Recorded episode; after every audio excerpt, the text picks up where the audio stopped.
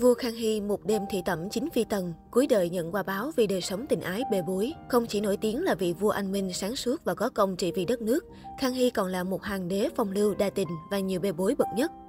Vua Khang Hy, tên thật là Ái Tân Giác La Huyền Diệp, sinh năm 1654 và mất năm 1722, là một trong những vị vua thọ nhất triều đại nhà Thanh, cũng là người ngồi trên ngai vàng lâu nhất lịch sử Trung Quốc, 61 năm.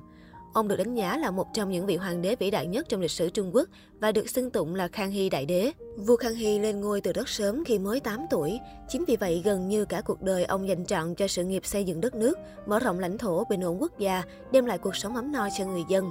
Về cả chính trị lẫn quân sự, Khang Hy đều tài giỏi thao lược, khiến ai nấy bái phục. Có thể nói, Khang Hy là một vị hoàng đế anh minh lỗi lạc, được người người kính trọng và ngưỡng mộ. Tuy nhiên bên cạnh đó, ông cũng được nhắc đến là một vị vua đa tình phong lưu, với số mỹ nữ trong hậu cung nhiều không đếm xuể. Theo sử sách ghi chép lại, trong hậu cung của vua Khang Hy có đến 49 vị từ quý nhân trở lên, 67 người nhận sắc phong chính thức, còn những người từng hầu hạ vua nhưng lại ở phân vị thấp thì có không dưới 200 người. Tính về con cái thì ông có đến 55 người con, 35 hoàng tử và 20 công chúa. Vì yếu tố chính trị, vua Khang Hy lập hậu khi ông mới 12 tuổi. Người vợ đầu tiên của ông là Hiếu Thành Nhân Hoàng hậu, Hách Xá Lý Thị.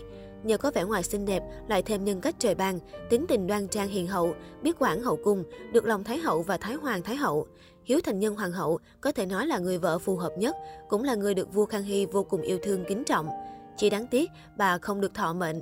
Hiếu Thành Nhân Hoàng hậu sinh được hai người con, nhưng con trai đầu 4 tuổi đã qua đời. Khi bà Hạ sinh đứa con thứ hai thì bị băng huyết, ra đi khi mới 21 tuổi. Sau sự ra đi của Hiếu Thành Nhân Hoàng hậu, Hoàng đế Khang Hy quá đau lòng đến nỗi chẳng muốn lập hậu nữa.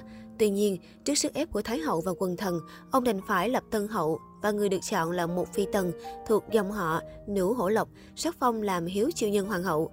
Tuy nhiên, chỉ sau 6 tháng lên ngôi, Hiếu Chiêu Nhân Hoàng hậu đã qua đời ở tuổi 26 mà không có hậu duệ, nguyên nhân không được sử sách ghi chép lại. Vị hoàng hậu thứ ba của vua Khang Hy là Hiếu Ý Nhân Hoàng hậu Đông Giai Thị. Bà là em họ của Khang Hy, nhập cung làm thứ phi, sau tiến phong làm hoàng quý phi. Đông Giai Thị hạ sinh được một công chúa nhưng bị chết yểu ngay lúc chào đời. Điều này đã khiến bà đau đớn khôn nguôi, sinh ra bệnh nặng.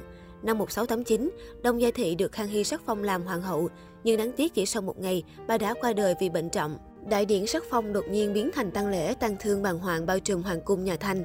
Từ đó trở đi, Khang Hy không lập thêm bất kỳ hoàng hậu nào nữa. Tuy nhiên trong sử sách vẫn ghi lại vị hoàng hậu thứ tư của hoàng đế Khang Hy.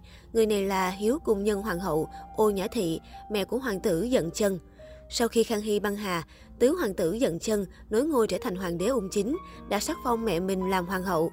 Chi tiết lúc này, Khang Hy đã qua đời nên không được biết. Hiếu Cung Nhân Hoàng hậu Ô Nhã Thị thọ tới 63 tuổi. Dưới thời vua Khang Hy, có tới gần 70 phi tần được sắc phong chính thức, nhưng đây mới chỉ là con số ước lượng dựa trên số lượng trong lăng mộ, còn số liệu thực tế thì chưa một sử gia nào có thể khẳng định chắc chắn. Là người tại vị lâu nhất trong lịch sử, ngay cả khi đã về già, vua Khang Hy vẫn cho triệu những mỹ nhân xinh đẹp trẻ trung vào cung hầu hạ mình.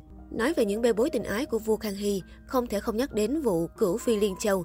Chỉ trong một đêm, vị vua này đã thị tẩm 9 vị phi tần, bao gồm Tuệ Phi, Bình Phi, Lương Phi, Vinh Phi, Tuyên Phi, Thuận Ý Mật Phi, Thành Phi, Thuận Dụ Cần Phi và Huệ Phi.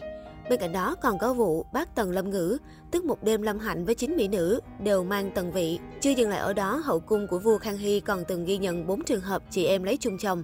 Cụ thể, Hiếu Thành Nhân Hoàng hậu, Hách Xá Lý Thị là chị gái của Bình Phi, Hiếu Chiêu Hoàng hậu là chị gái của Ôn Hy Quý Phi, Nghi Phi là chị gái của quý nhân Quách Lạc La Thị.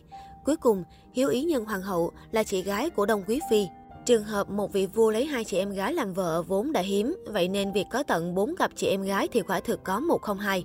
Tuy nhiên, do quá phóng túng và đa tình, vua Khang Hy cũng nhận về không ít hậu quả. Rõ ràng nhất phải nói đến tình trạng sức khỏe của ông. Do hậu cung quá nhiều phi tần, hoàng đế lại không biết tiết chế mà thị tẩm nhiều người một đêm, khiến sức lực không khỏi hao tổn.